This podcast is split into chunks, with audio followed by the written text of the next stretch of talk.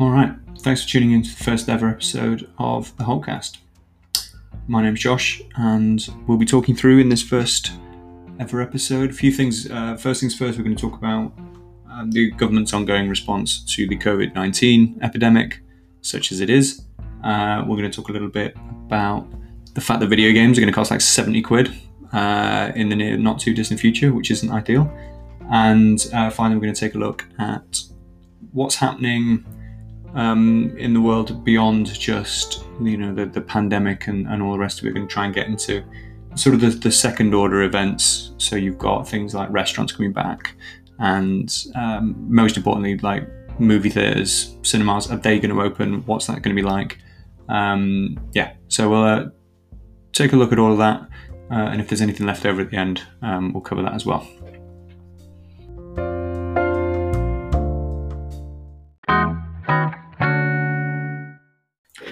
So yeah, I want to talk quickly about the, the government's ongoing response and the mini um, budget update or the mini treasury update that we got uh, this week. Just kind of detailed. I'm going to make one thing abundantly clear right now. I don't really know what stamp duty is. Like, I have actually bought a home and I still don't really understand what stamp duty actually is, other than this weird admin fee that gets like involved in when you buy a house. So I'm not going to worry too much about that. Um, I'm more I'm more interested in the, the, restaurants, the the vouchers or the discount system that they sort of announce. And it's a little bit funny because obviously uh, this is going to make me sound like a complete uh, prat, but ten pounds isn't a lot of money. It just isn't. And even if it's per head, what does that really accomplish? Is that going to be enough to get people out and spending money when a lot of people don't? Because because the problem is, yeah, I can say ten pounds isn't enough, and it makes me sound a bit entitled and a bit privileged or whatever, which is all true. I don't dispute any part of that, but equally, like people are out of work. Um, those people that are in work are going to be concerned. They're going to be very uh, anxious about their livelihoods, especially if they work in um, sectors where there's been already a bit of a drop off. Some some sectors have been largely unaffected, and those people probably will find this to be quite helpful. But we're talking about the vast majority of, of people. I don't think anyone feels completely secure in what they're doing at the moment. You know, even if you are work for a business or even if you you, you work for uh, an organization within a sector that hasn't hasn't had the, the, the impact from COVID as, as a lot of others have, you're still going to be conscious that we're living in in uncertain times and in an era when it seems relatively straightforward for large companies to to to make wholesale redundancies with very little in the way of, of protections and rights for for the workers to prevent themselves from being affected by those. So the the idea that people are going to be like, okay, I get ten pounds off, I best go out and spend, you know, what is still in a significant amount of money on a on a, a meal, a night out, really, seems to me a little bit. I'm not sure it's going to work in the way that they want it to work, which is to get the vast majority of people out about, becoming more confident, becoming more um, used to the idea of going back into the outside world and mingling amongst people that they don't know. But it's, I think what, what's strange for me is that one, yeah, okay, ten pounds isn't a lot of money, and even if you go down the, the chain now, even if you go down to the the more affordable um, end of the spectrum, if you like, of restaurants, ten pounds still isn't a lot of money. Like for instance, Nando's used to be when I well, Nando's these days is a bit strange, but back in the day, it used to be a really really affordable option, and ten pounds probably would have got you you know a decent discount. That would have been a lot of money off Nando's and it would have been a great incentive to, to go down and have a look have a night out or, or a meal out with your friends. These days 10 pounds at Nando's doesn't go very far.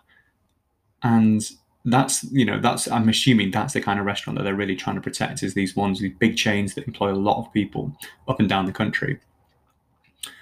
Um but I, I did a, a, quick straw poll on on the Holt.uk's Instagram page, uh, asking, you know, is ten pounds enough to get you out um, for a meal in August? And in the end, I think it was something like a 60-40 split in favour of of it not being enough.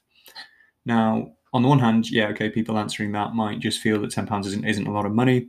Um, it doesn't tell you, you know, why they said no. They might just not be very confident at all. It wouldn't matter how much money they were offered to go out, those sorts of things. But I just thought it was interesting to take the temperature of um, those people and ask them straight up, like, is that enough money? And they said no. Well, the majority said no. So that kind of underlined what my initial um, instinct for that, which was that it, I really don't think it's going to be enough. And obviously, the government haven't got infinite money. They can't just go and promise everyone, you know, 20 quid a head or whatever and make a bit of a farce out of the whole thing. I understand that.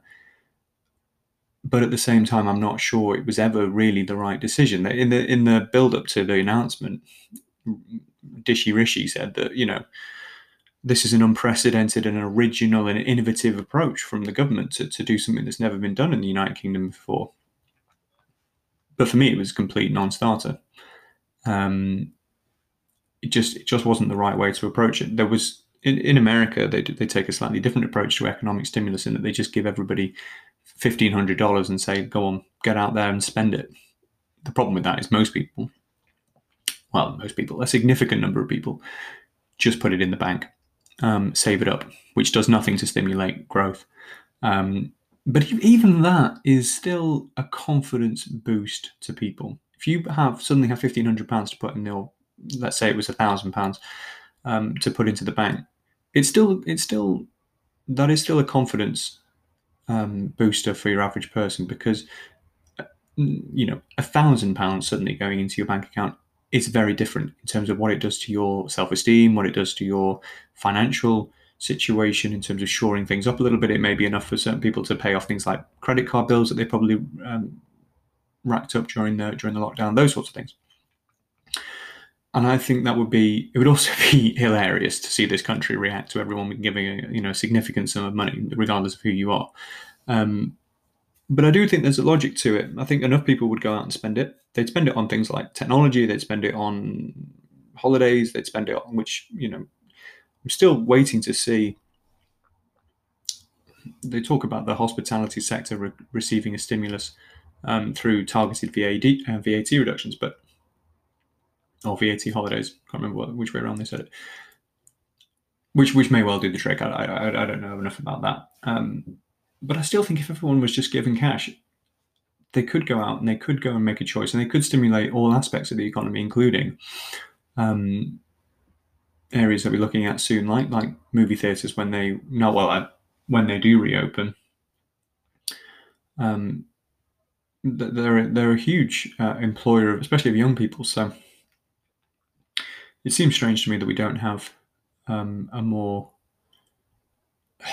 uh, what I would like to think of as a more a broader approach. Because I'm speaking somewhat selfishly, because actually ten pounds a head for for meals and things like that does nothing for my uh, economic situation. It does nothing for my confidence in going outside. I'm I'm someone who is more concerned about going outside than perhaps other people. I, I don't like the idea of mingling amongst people, to be perfectly honest. I don't like the idea of doing that anyway. But let's uh, let's focus on the positives. I, I don't want to go out and, and mingle amongst people who may not have been taking all of the necessary precautions um, just for the sake of ten pounds off a, a, meal, which I don't need. Um, it, it just it just doesn't seem to me a very joined up approach to trying to stimulate the economy. So I suppose in some sense, kudos for them for trying. Um, it may be a success. I'm not saying it won't be. I'm just saying it wouldn't have been the way that I would have approached it. Um, I think I think um, desperate times really do call for desperate measures, or, or certainly much more um, extreme and, and innovative and original measures. And I think a direct credit stimulus for everyone in the country would have been the way to do that because it it changes the conversation as well. It means that people can do with it what they want, but the conversation comes about how people are going to use it. And some people will go out and, and have a you know a great night out. And some people will book holiday, and some people will buy a television. But these are all aspects of the economy that need stimuli. These aren't separate. I don't understand this idea of targeted st- uh, stimulus all areas of the economy are complete are connected. Doesn't matter how you look at it. Doesn't you can't it, it doesn't make sense to try and stimulate one area of the economy over another. stimulate confidence in all markets, and you will see a much quicker rebound from the slowdown, the contraction that happened during the lockdown. So that was my uh, that was my take on on that. And as I say, it was backed up a little bit by the by the quick poll that we did on on the Instagram page. But we'll definitely, obviously, when we get into to um, August, we'll have a much clearer idea of how effective that um, that policy was, um, and it'd be very interesting to see the results.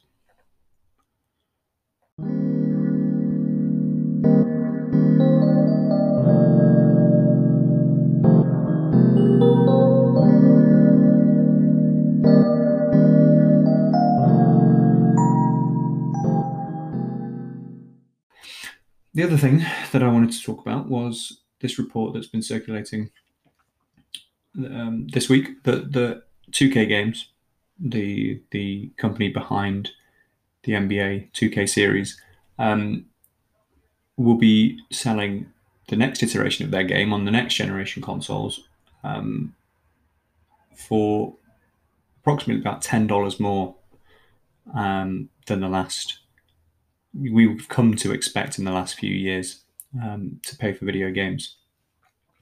Well, people are calling it the $70 video game. So, for those of you um, who haven't who haven't had to buy a game in a while, they've been roughly the same kind of price for the last 15 years. Really, I haven't. I pay between usually between 40 and 50 pounds for a game, depending on the the status of the game. You know, am I buying it first hand when it first comes out? I think some, sometimes it's upwards of about 55 pounds. I think typically. Um, but but that's usually the, the high end. Obviously, then there's the special editions, limited editions, all those sorts of things where you, you would pay more um, for those. But for the core standard version of the game, um, yeah, 40, 55 pounds is the upper limit. So obviously, the, the, the first sort of company really to come out and say, well, we're going to be selling it at this price point, and seventy dollars speaking, you know, if we translate that into pound sterling, with with talking more, perhaps 60, 65 pounds, I think. Let's say that's for the standard edition game, though. Those of you who buy games and may have seen the story will probably be quite um, understandably upset by this. It's, it's, a huge amount of money. Games are already very expensive, always have been, um, especially because they're often named at um, kids or younger people who may not have a huge amount of disposable income. But even for, you know, an adult like me who still plays games, I I find that often I have to think twice about it because if I'm paying fifty pounds for a game or fifty five pounds for a game, it's I can't justify that unless it's something I'm desperate for. I really, really can't be buying first party, uh, sorry, first hand games regularly especially when it comes to October, November. If they're fifty-five pounds a throw, you'd be bankrupt after you know a couple of weeks. So the idea that they're going to go up in price to and, and it's quite a that's quite a dramatic increase. Ten dollars is you know is to up to, to seventy dollars for a, a, video game um, is that is quite a significant um, event inflection point you know we're here now we're, we're here at, at, this point where we're talking about spending that sort of money on a new game. But i'm kind of interested that's sort of an aside as being a bit unfair on the consumer. I'm kind of interested to know why that's happened. Um, because as i say games have been steadily or they've been increasing you know you used to be able to get them for 40 pounds now you don't tend to see games that um, retail for, for that much. They tend to be for, for more like 45, 50. But there, there haven't there hasn't been a huge amount of movement in that since um, in the, say in the last 15 years. So why all of a sudden have we seen a you know a 10 a 10 dollar or a 10 pound increase um, seemingly overnight? The, the the key distinction now being the, the cross generation where we're moving into a new generation of console games and um, the first publisher, you know, and I suspect not the last, have said, well, this is how much we're going to be charging. I did hear one theory that I think is the one that I agree with the most. And the in the last few years, the video game community, if it can be called such a thing, has become increasingly conscious of the development practice, development um, I'm not quite sure what the word is. It's it's a facet of the development process called the crunch, which is essentially where a video game is is rushed out of the door um, in the last few months before its slated release date, um, where the development team work day and night to get the game finished. And it varies in how it looks. Like the stories that, that emerge from these development companies do are quite different sometimes in what the what the crunch actually looks like. But the the upshot is they work long hours, many many days in a row, trying to make sure that the game is ready for release um, as its as its release date looms. So, and there's been some high profile games. I think Rockstar's um, Red Dead Redemption Two was probably the most um, high profile story regarding the crunch um, re- prior to its release. Uh, it's a very interesting conversation to be had. Anyone who's got a job where there's time pressures will know that that some some weeks and some days you just work flat out, and sometimes it's very difficult. Um, and ultimately, you know, you do what you need to do to make sure that the work gets done. And there's something human about that. There's something very um, almost rewarding in making sure that you know you, you do everything you possibly can to ensure that the work that you do is at the highest possible standard. However, it is clear that that this becomes something that is is, is expected. It's something that is um, not accounted for properly in terms of remuneration of staff or so for instance if i you know just speaking um, in, in plain terms, if, if you or I did a piece of work where we, we worked exceptionally hard for exceptionally long amount of time to, to, to deliver a really fantastic piece of work, um, we would expect that there, there would be some kind of um, reciprocation from from the, the, our employers as acknowledgement of the work we've done. And I think that that probably does happen. I think that there's, there's good people who work in these companies. They're not evil slave drivers. I think they're just people who are trying to get the work done. The problem is when it becomes expected. If you, it's just part of the development process. There's no way around it. These these are the kind of excuses that we hear, and I don't I don't buy that. Not not now that games, you know, cost millions of, of, of pounds to make, and they they generate hundred times that in revenue for the for the employers it's clear now that games there is enough money, there is enough, um, there are enough people, there is enough time that the games do not need to be made in this way. Um, and I think I'm hoping that the developers and the publishers have come to realize that. And the, the response is, well, we we need to make profit. Ultimately, their responsibility is to their shareholders, to their, their employees, to make sure that the, the company is running in a way that generates revenue and profit. I understand that. I'm not not naive so what they've said is okay well if we're going to start easing off on on staff you know the requirements that we we have for staff to complete these these games on time and, and if we're going to try and mitigate the worst aspects of, of crunch and we want to do so in a way that, that ensures that the standard the high standards are still kept. We're probably going to have to employ more people. That is going to be how it's going to work. And then so obviously the production cost will increase and therefore the, the, the price of the, of the product must increase as well. And that is a really interesting one because that is the only explanation that I would I would listen to um, and, and, understand and, and probably um, buy if you if you forgive the expression. That is that that if, if it means that the developers get the time they need, they don't have their um, you know non fiduciary uh, benefits cut. So in the sense that they you know they're not having to give up holiday or their weekends or their free time and those sorts of things and they and they still get to put together something that they can be proud of and they want to release. Um, but it just means they've got more help, more colleagues, more more talent within the team, um, and less of a less of a mad rush in the months before release. Then I will happily spend seventy, you know, what what be seventy dollars, maybe sixty five pounds on on a new game. Um, I think that is a, a price worth paying. I appreciate that is a privileged position to take. Not everyone will be able to afford it and I hope that the market finds some way of accommodating for everyone. I don't know what how that will look or how that would work. Um, it's unfortunate. Games, games, people who play games come in all shapes and sizes these days, from every background you can think of, and a lot of them are children, and their parents do not have a huge amount of money to throw around. Um, and if they're going to be asking to pay seventy pounds or sixty-five pounds for a game, they're just not going to be able to afford it. And I think the video game publishers, the, the, the you know the, the people that make these decisions need to need to be very conscious of that. we do oddly live in an era where games are now more expensive than they've ever been with this announcement from NBA. Um, but also, a lot of them are free. So it's very strange, you know, Fortnite, Modern Warfare, Warzone, all these kind of Apex Legends, a lot of these games that are very popular with kids are free. So it's perhaps not quite as as worrying as all that. But but the NBA 2K series is very popular amongst a lot of people um, who from all different backgrounds, and it would be a shame if all of a sudden only some of them could play, or you know they had they were forced to go and play last year's version, or or they could go and play a free game that perhaps they didn't care about. It just seems like a lot of people could potentially be left out.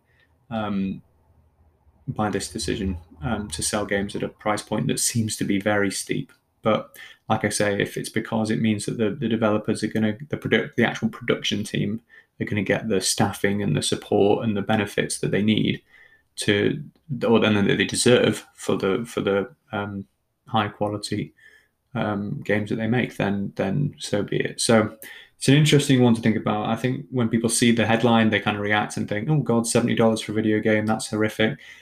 But I do think that there is there is method behind the madness uh, just thinking about what could potentially do be done to to at least to explain this is that maybe perhaps the developers and publishers should publish their um, financial information that relates to this price increase. Say, look, this is where the margins are.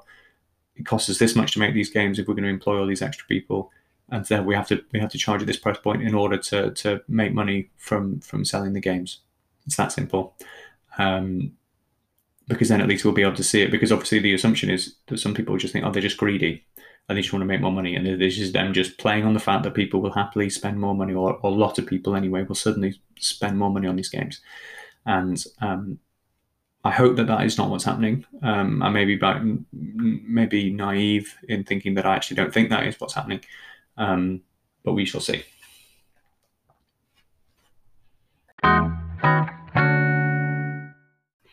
Okay, last thing I want to talk to you today is Android 11 beta. Um, I've been using the beta now since it was released. The, the development beta um, has been released for a few months now.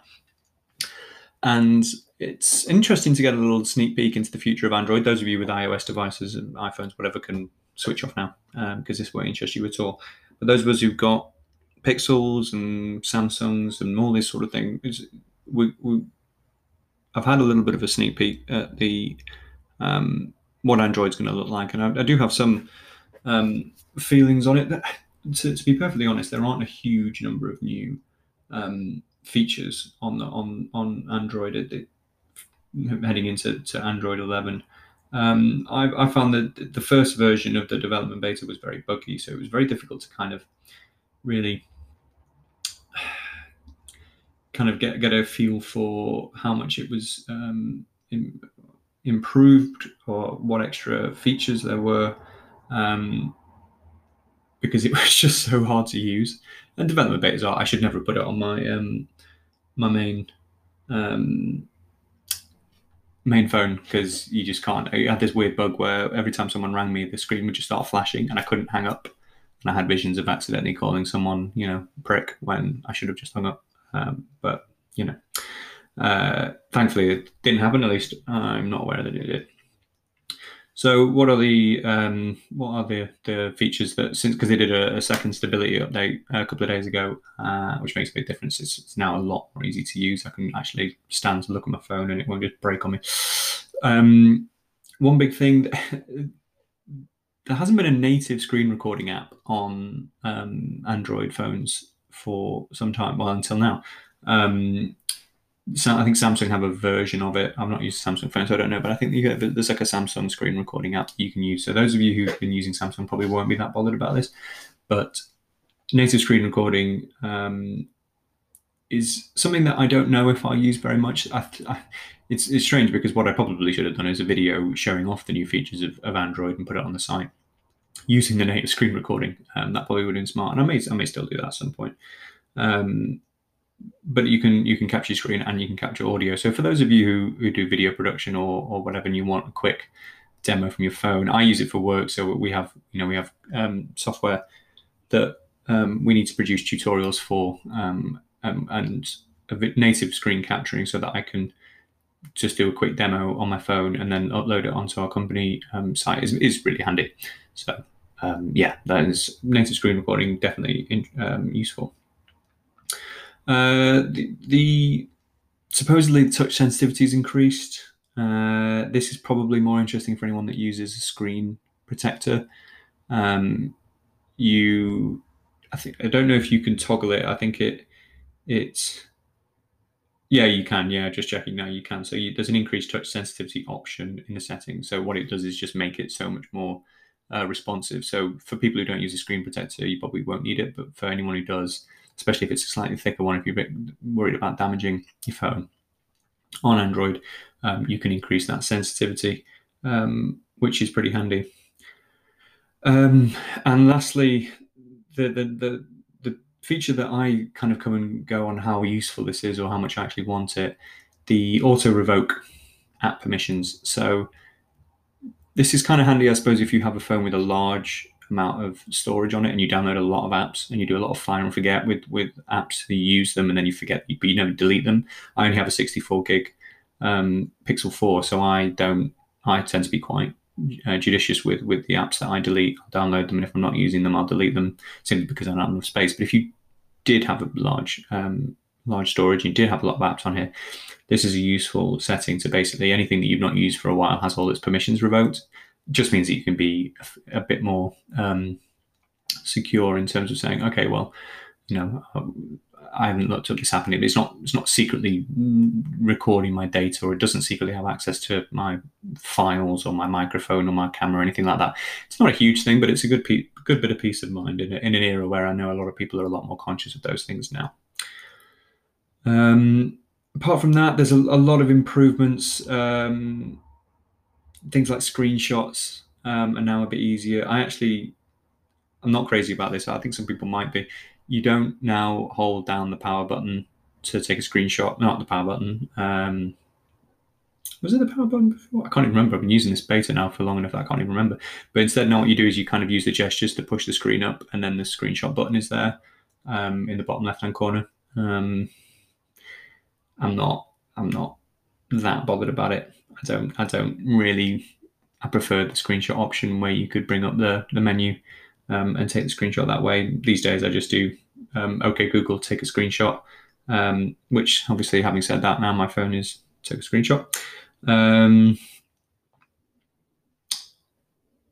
but apart from that, um, there's there's the minimal things, things like airplane mode, not not turning your Bluetooth off if you have a wearable, if you have a, a watch or whatever, that's kind of handy because it means you don't lose that connection between your phone and your watch every time. Or if you've got headphones in, um, it doesn't just pressing airplane mode doesn't, doesn't knock your headphones off. Those sorts of things.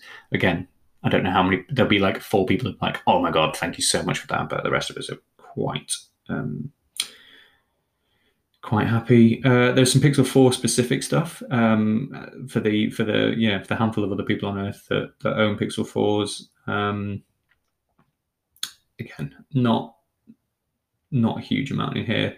Some of you may remember that the face unlock um, would work with your eyes closed when it, when it first launched. Um, it's not not a big thing, but I think it's a security concern for a lot of people that that you can have you can have your face unlocked with your iPhone, um, your iPhone with your eyes closed. so slip of the tongue. Um, but yeah, the, and there's some motion sense stuff. But if you're still using motion sense on the Pixel 4, then you've got more patience than me. So fair play to you.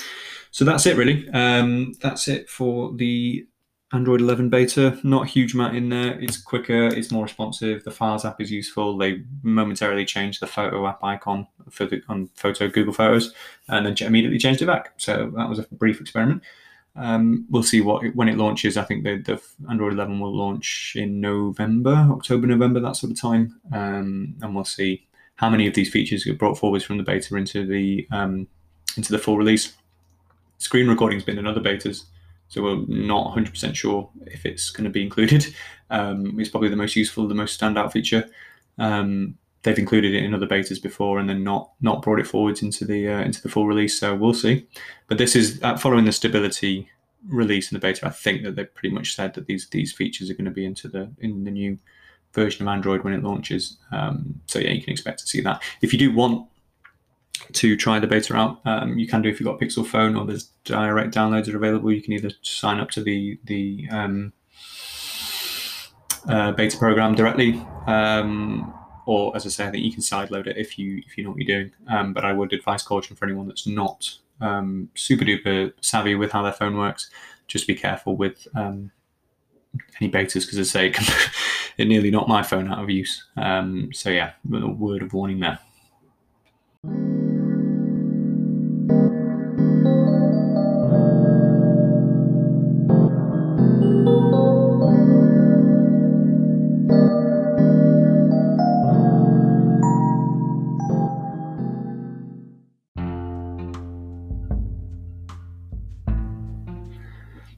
That's your lot for the uh, the first ever episode of the podcast. Thanks very much for tuning in. Um, so we'll be back. New episodes published on Friday, so keep an eye out for that. Uh, speak to you again soon. Thanks again.